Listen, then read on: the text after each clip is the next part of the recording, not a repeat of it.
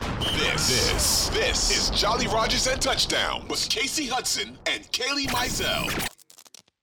Which brings us to one of our one of our little closing points. We started this on the last episode of Jolly Rogers and Touchdowns. We said that we were going to uh, close out the rest of this list on the next one, and we'll move pretty quickly through this, James, as we both have um, other things to run off and do in this crazy sports world that we love so Mhm. much. Yeah, we love it. We love it. We absolutely love it. Um, we've got some free agents, not some. We've got a lot of free agents on the. I don't want to say chopping block. That kind of feels a little extreme because it's not like I don't like these guys, but we got some guys on the chopping block. Um, we discussed Tom Brady coming or going, Lavonte David coming or going, or I should say keep him or leave him because it's me and James's opinion here. Keem Hicks, Mhm. Julio Jones, Will Gholston, Nacho, um, Kyle Rudolph, Sean Murphy Bunting, Aaron Stinnie, and I think we left off with Josh Wells. I'm going to pop up to one that I don't recall if we talked about, but either way, we can make this nice and quick. Blaine Gabbert, because if Tom Brady does or does not come back, Blaine Gabbert has been a consistent, solid QB2.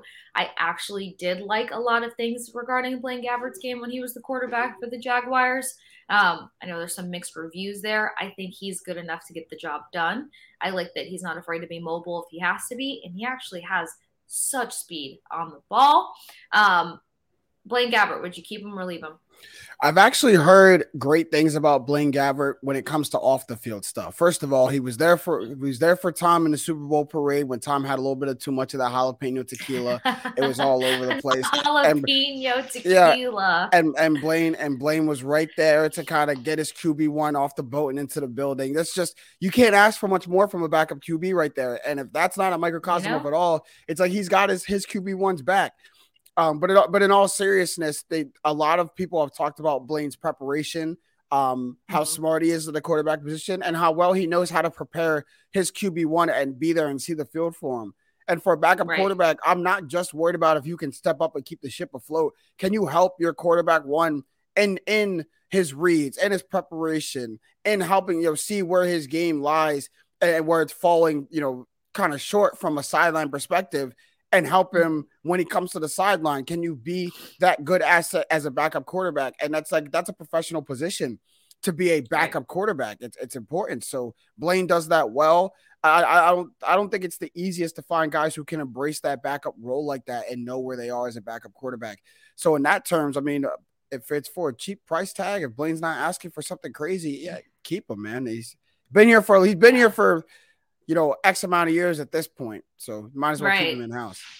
Yeah, and you said something very important there, James, which is the fact that he takes that he takes that backup role seriously, but he makes the most of it as well. He doesn't Mm. mind the prep work with helping the QB one. He is reliable, in my opinion, when he goes in for QB two, and I think an, overall his his off the field characteristics speak highly to what he can do for this team on the field. So, love that perspective.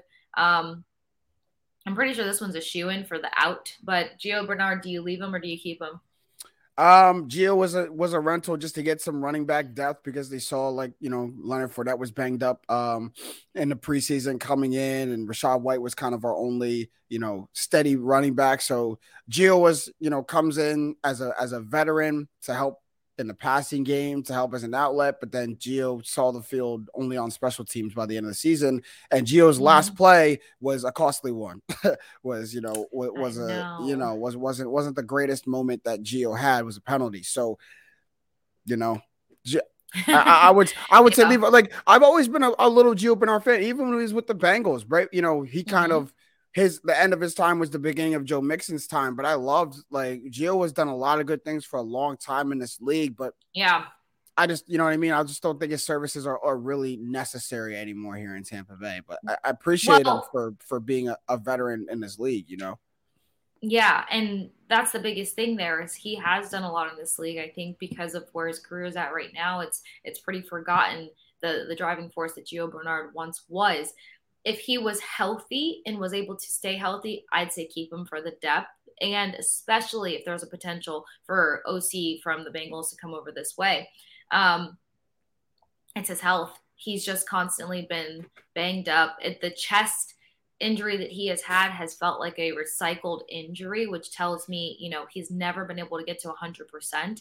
And if you yeah. can't get to 100%, we need guys who we're not waiting to put them on the injury report week after week. So, Gio, respect you, bud, but um, it's time to move on. Keanu Neal. I was really excited about this pickup because, first of all, I watched him at University of Florida, even though Boo Gators, don't be mad at me, fans. Um, did watch him at yeah, University of Florida. Loved his play there. I love the fact that he can be versatile. Is he strong in every single category of versatility? Maybe not, but he's he's effective. Maybe not efficient, but effective, which is cool because you can try some some different things. You can rely on him a little bit and then kind of bring him back in with all of that said, as a strong safety, I like the fact that he's a heavy hitter. Mm-hmm. I like the fact that we started to see some of that this past season. I definitely wanted to see a lot more, but health permitted, off season, staying within a certain system, we could see another step out of Keanu Neal. So I personally would like to see him come back. Um, and I would like to see him have a hell of an off season to become a bigger piece eh, to the to the to the Bucs defensive puzzle. I am all in on keeping Keanu Neal. Keanu Neal is a dog, yeah. and maybe I just have some PSD for what he used to do to the Buccaneers when he was on the Falcons. like Keanu Neal used to be a nightmare to play against. Mm-hmm. If you were if you Buccaneers fans remember him playing all those years in Atlanta, because he knows how to put a hat on someone. And for a defensive secondary who was kind of insecure in itself a little bit, like right. you know, a team who kind of knew what they had in the past, but wasn't seeing that from their defensive secondary, I think it made them a little bit timid. And there's no timidness in Keanu Neal. Does it sometimes lend itself to some penalties? And we saw him collect some dirty laundry this season. And he's gonna have to shore that up. But I need a dog. I need someone who's like, regardless of what the score is, if someone's coming across the middle, you're gonna feel me. And, and that yep. that kind of that, that gives a little bit of, of confidence, a little bit te- of tenacity to your defensive secondary and a defensive secondary who's young, right? Our leader is Carlton Davis, who you know barely getting off a rookie contract. So it's you know exactly. I love a veteran statesman back there, like you said, a guy's a heavy hitter and it's, it's a mm-hmm. dog. Like Keanu Neal's name kind of still holds weight in this league, and I want a wide receiver or a tight end when they're going across the middle to remember, like, oh crap, Keanu Neal's back there. Let me let me tread lightly. Yeah, let me tread lightly. Let me not go up all the way for this ball because if I do, he gonna punish me. And I don't think we have many. We don't have many guys back there. I like that, so I'm I'm keeping yeah. Keanu Neal. And one thing that I do want to clarify on my whole rant about his versatility, I I meant that in the fact that when he went from the Falcons to the Cowboys and they they moved him to basically a linebacker at the Cowboys, the yeah. weight that he had to put on, doing. what he had to study to be functional in that position.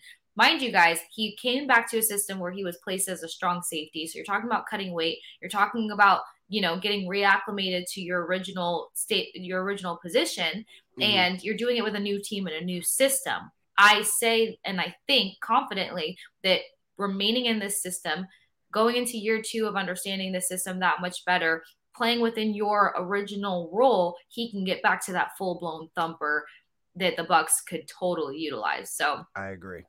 we're both all in with the thumper. Um Breshad Perriman this can be quick. Keep or leave him look, I was a Perriman fan, but leave, uh, keep him. No, get rid of him. No, gotta go.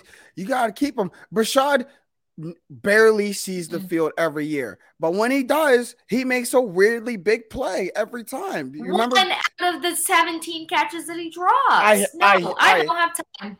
I I hear you. I hear you. If our if our wide receiver room didn't get hurt and leave the field all the time, I'd say leave him. But we got a guy in Chris Godwin who is kind of in and out the lineup a little bit. Mike Mike Evans, even himself, picks about three games, not picks, but there's about three games, four games in each season that he misses too. And Breshad Perry, for what it's worth, this will be his third, fourth year at the Buccaneers now. He's got a rhythm down with Tom Brady. Tom Brady talks about his his steadiness and how he just likes how he's a smart receiver and knows where to go on the football field. And I haven't seen many people make a game-winning play on this Buccaneers team in the past couple years. And Breshad got a couple of them. So hey, as long as I don't put too much stock in Breshad Perriman, I know who he is. Hopefully, he doesn't have to be too big of a role. But if he's my wide receiver, five, six, I'm cool with that. The depth that he brings to kind of just hold it down for a couple of games until I get my you know normal wide receivers back. I'm not putting too much say, stock in him, case I'm you know I don't want him catching six seven balls a game, but but you know he, he, can stay around. He can stay around. I get it. I was I was very much in full defense, like wave the Perriman flag. I was all about this guy over mm. at Pewter Report. Do I think he's talented? Absolutely. But he's too inconsistent and to be you can't be inconsistent and unhealthy. And that's the biggest thing that's, that plays against yeah, Rashad. Perriman True. is that when he does True. he he can't get into a rhythm because by the second game that he's given a chance, he's got a hamstring, he's got a knee, he's got a thing. His health is so impossible to just have consistent on top of you know he'll drop two passes he'll make a beautiful big pass or big catch and then you know kind of be silent so you can't be inconsistent and unhealthy and that's why you know i'm telling you this hurts me to say it anybody that's seen me on pewter report knows i was all about this guy yeah. I also called his overtime catch last season. Like, look, and as of somebody who went to UCF for a hot second, all about it. He's got to go. Um, Logan Ryan, that's a big one that I wanted us to get to. Um, Logan tough. Ryan, another guy, very versatile, very effective. He also couldn't really stay healthy, but when he's in, the feed off that him and Antoine Winfield Jr. have off of one another has been you know, apparent for one, effective for another. We just didn't get to see it much at all this season because there was never a time consistently where both of those guys were in the game, especially once mm. you got mm. past week four. And also, you talk about Logan Ryan's not a traditional safety, right? He's a cornerback move to safety in the Buccaneers defense. So that does take a little bit to kind of get acclimated to. But you're right, Case. When he was in there, the Buccaneers defense for the first, you know, four or five weeks were a turnover machine. They were getting two, maybe three turnovers a game. And we accredit a lot of that to Logan Ryan in, in the beginning of the season. just health is a priority. And if Logan Ryan mm-hmm. really can't stay healthy at all, that's going to be really tough, you know, to keep him. But I, I am I am in favor of what Logan Ryan did for his defense for what he can do, and he checks kind of a lot of the same boxes, except the hard hittingness that Keanu Neal does, and the sureness in the back end, allowing our other guys to do other things. Yep.